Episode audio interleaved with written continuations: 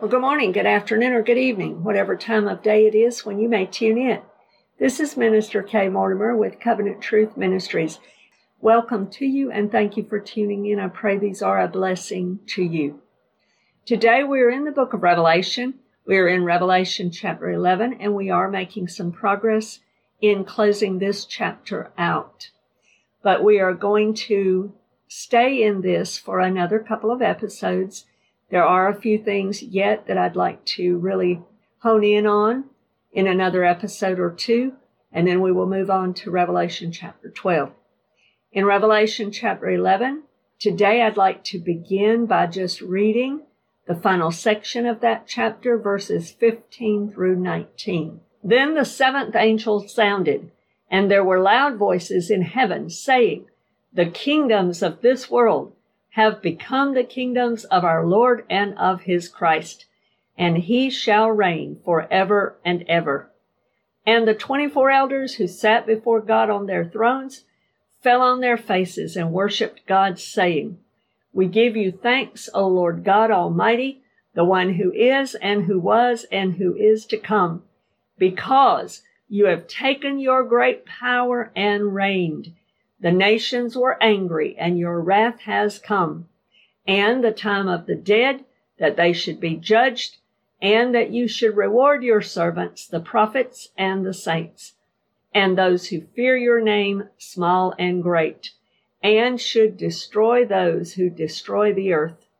Then the temple of God was opened in heaven, and the ark of his covenant was seen in his temple and there were lightnings, noises, thunderings, and earthquake, and great hail.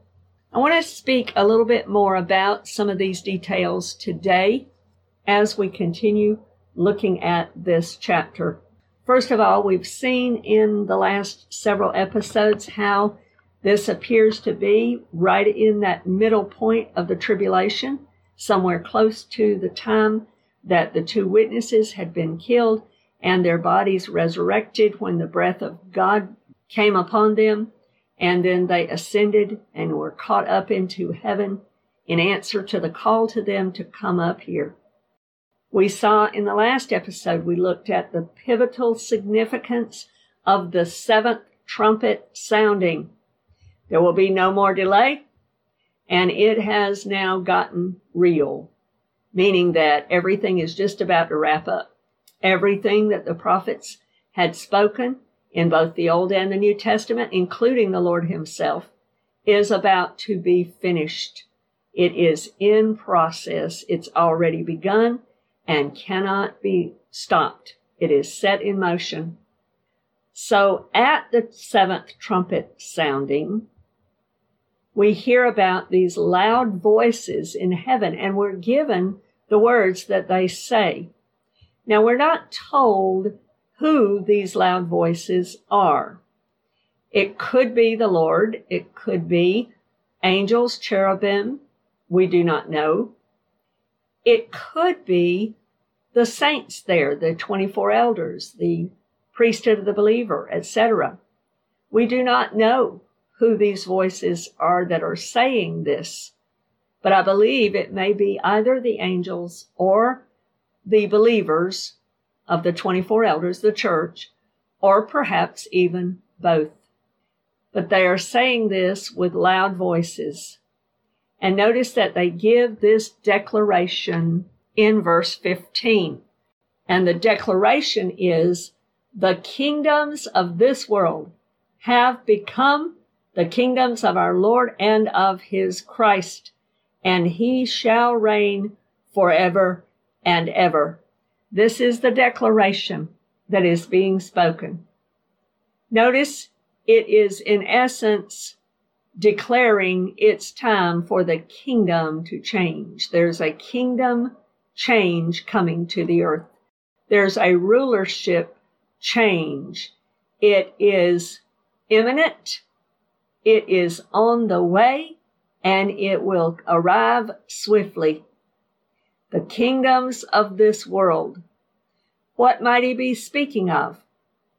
Well, Satan's kingdom of darkness, we know, is prevalent here at this time of the, the taping of this recording and will continue to be so until this kingdom change is en route and is imminent and coming to pass. Satan's kingdom is a kingdom of darkness. I want to look at Colossians chapter 1 verse 13. In Colossians chapter 1 verse 13, it references that kingdom here.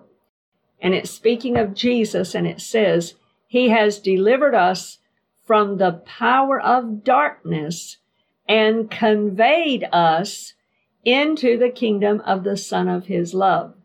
In other words, the Lord, in His mercy, as one of the acts and results of our believing in Jesus for salvation, He has now delivered us out of the kingdom of darkness, the power of darkness, and conveyed us exchanged and transferred us into the kingdom of Jesus, the Son of His love. We're no longer a part of the kingdom of darkness. Now, Jesus said it like this in John chapter 17. We are in the world, but we are not of the world. We are like a subset within this planet but the planet itself is under the sway of the wicked one. I believe it's in John's epistles that John tells us that, that the whole world is under the sway of the wicked one, under the power, because it's under the kingdom of darkness that's ruling in the earth. If you'll remember when Satan tempted Jesus, he mentioned that. He took him up on a high mountain. Satan did. And he said, Hey, Look at all these kingdoms of the earth. I'll give them to you if you will bow down and worship me. Now, the whole thing was a lie. Satan is a liar and the father of lies. But the point is that, that the kingdoms of this world are under the sway of the enemy. And the Lord did not rebuke him for that statement in the sense of the kingdoms of the world that, that Satan could give them. Satan has a level of authority and dominion because of the fall of man that has been given to him in this reign in the earth. And so there are kingdoms of this world that are under the sway of the wicked one. And that includes the Antichrist's kingdom. I want to read a passage in Daniel chapter 7, We've referenced a few things here in Daniel chapter 7, but we've rarely addressed this particular part of it as of yet. But in Daniel chapter 7, we see the Ancient of Days sitting on his throne. We see the Lord coming and receiving his kingdom for he and the saints to inherit. But we also see in Daniel chapter 7, Daniel speaking about these kingdoms throughout history that will come. These kingdoms of the world, so to speak, that we're talking about here in Revelation chapter 11. And I want to begin the reading in Daniel chapter 7 in verse 23, which begins to tell us about the fourth kingdom. Notice this, verse 23. Thus he said, the fourth beast shall be a fourth kingdom on earth which shall be different from all other kingdoms, and shall devour the whole earth, trample it, and break it in pieces.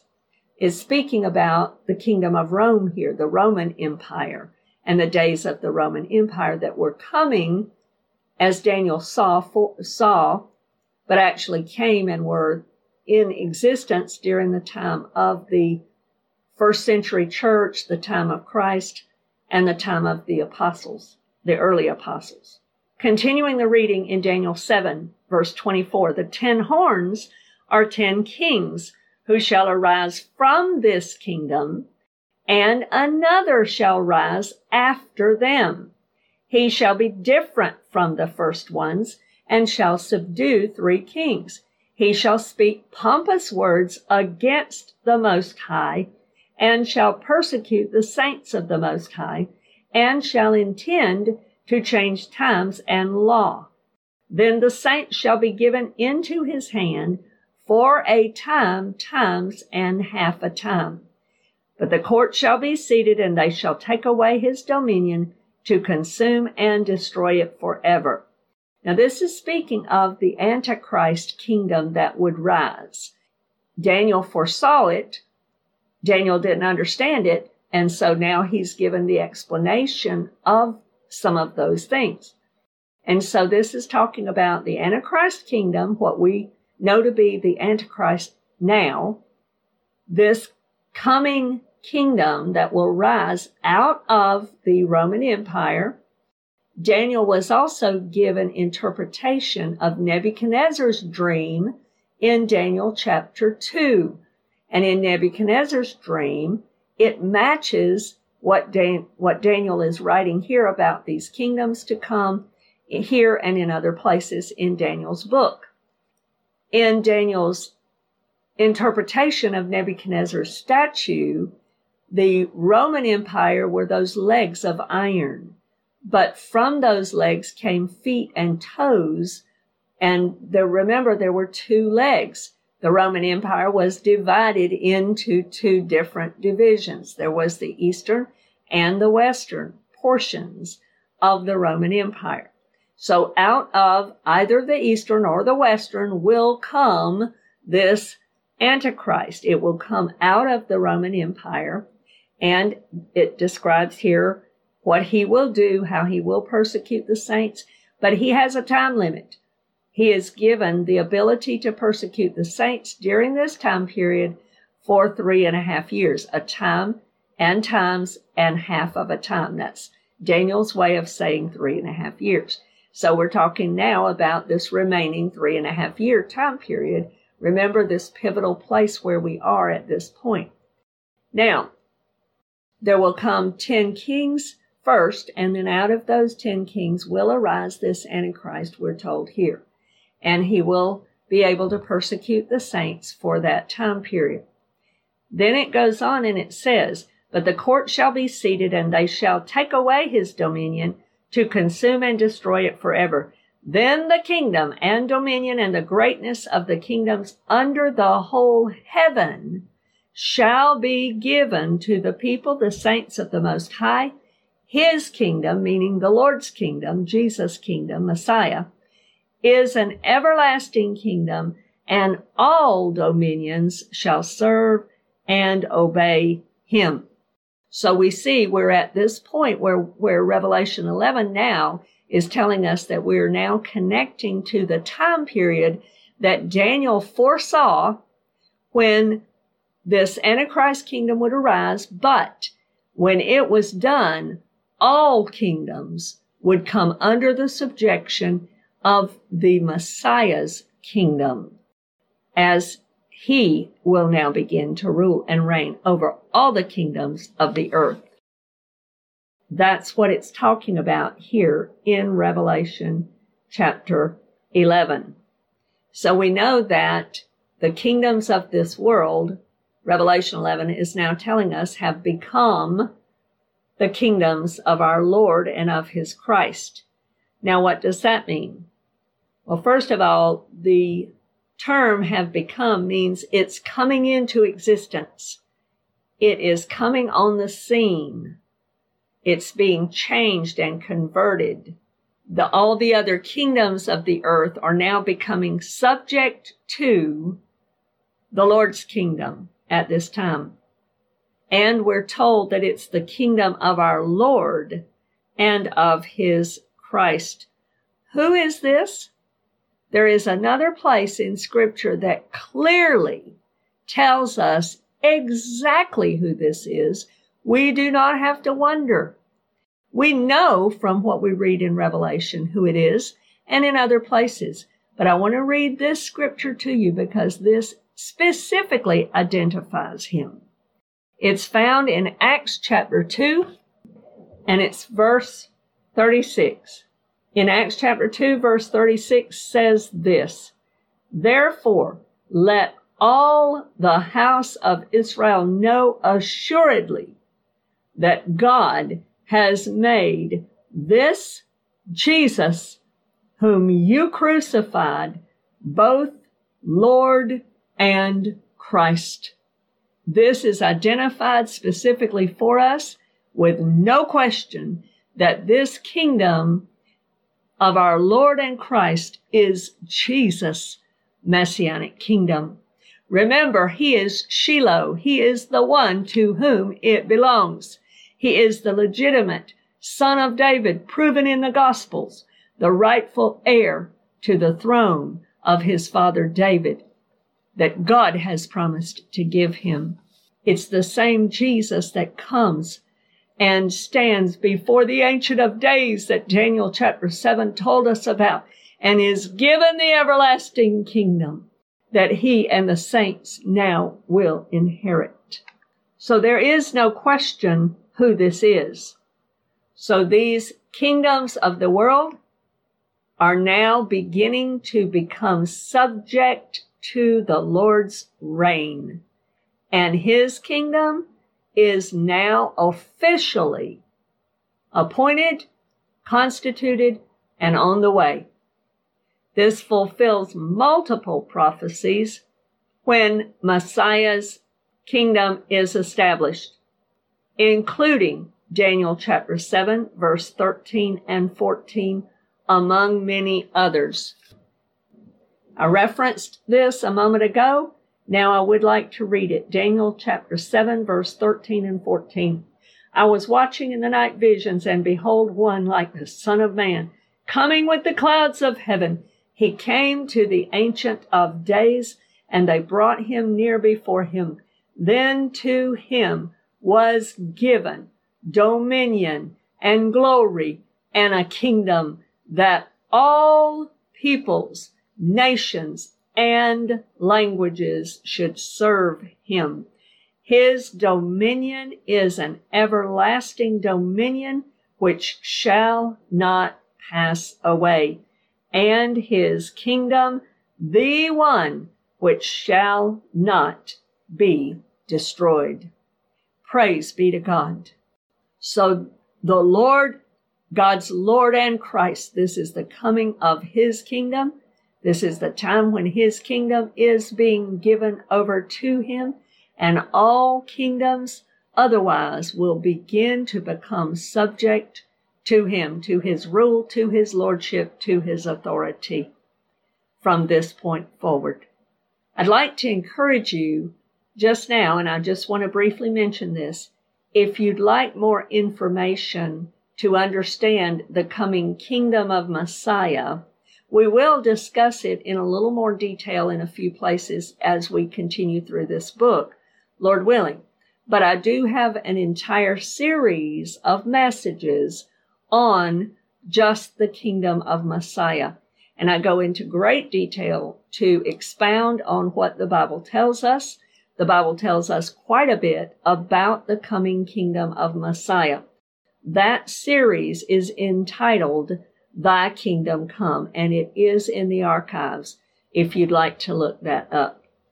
So now we are told of the establishing of the imminent kingdom of Jesus, the Messiah, that is on the way. It is already now being officially declared and coming to pass into existence. It is an everlasting kingdom, and he is going to reign as king forever and ever.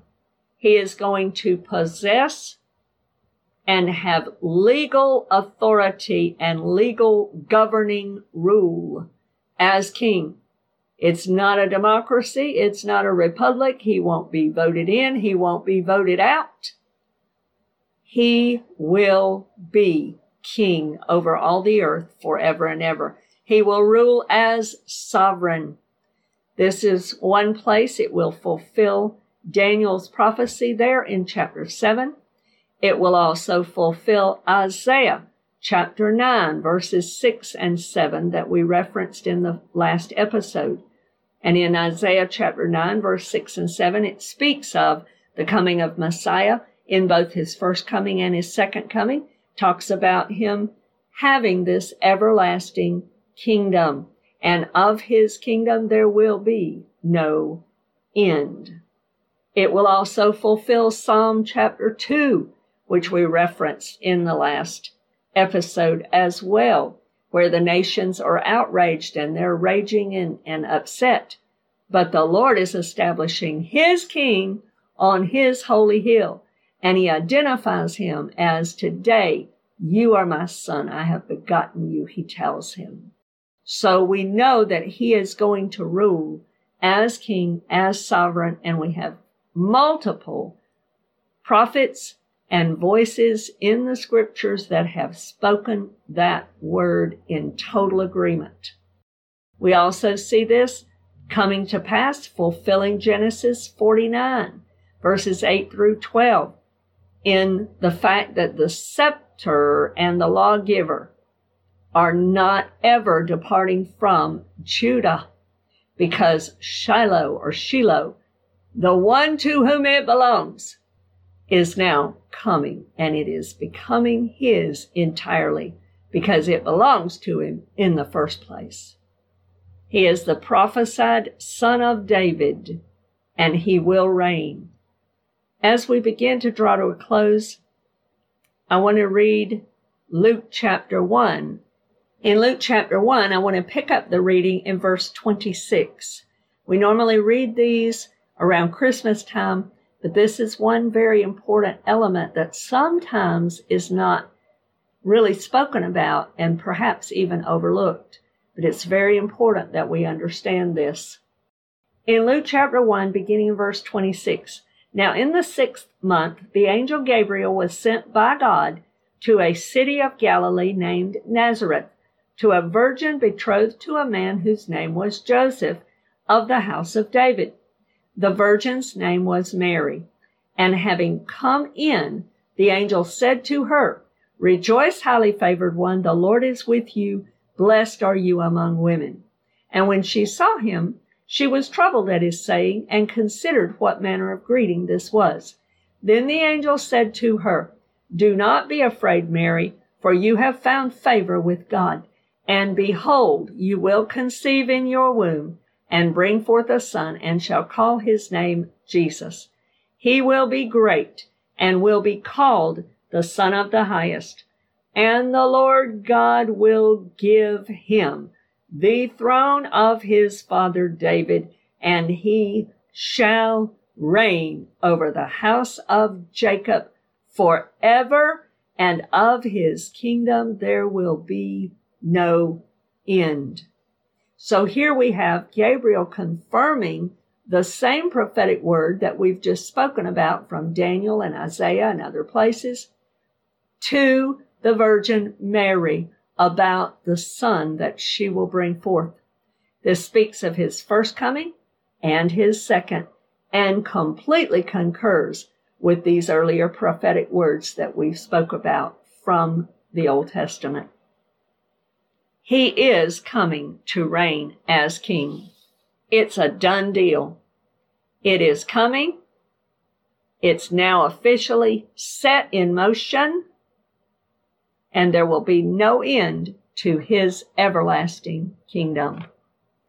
And as we saw in the last episode, at the sounding of this seventh trumpet, it is pivotal, and we see part of why here. Because now it has just gotten real and it is a done deal. This is all set in motion. There is no change. There is no stopping it. God will have his day. He will have his way. He will have his final word and his kingdom is on the way. Praise be to God. I pray that this has been a blessing to you, and Lord willing, you can join us again for future episodes. God bless you today in Jesus' name. Amen.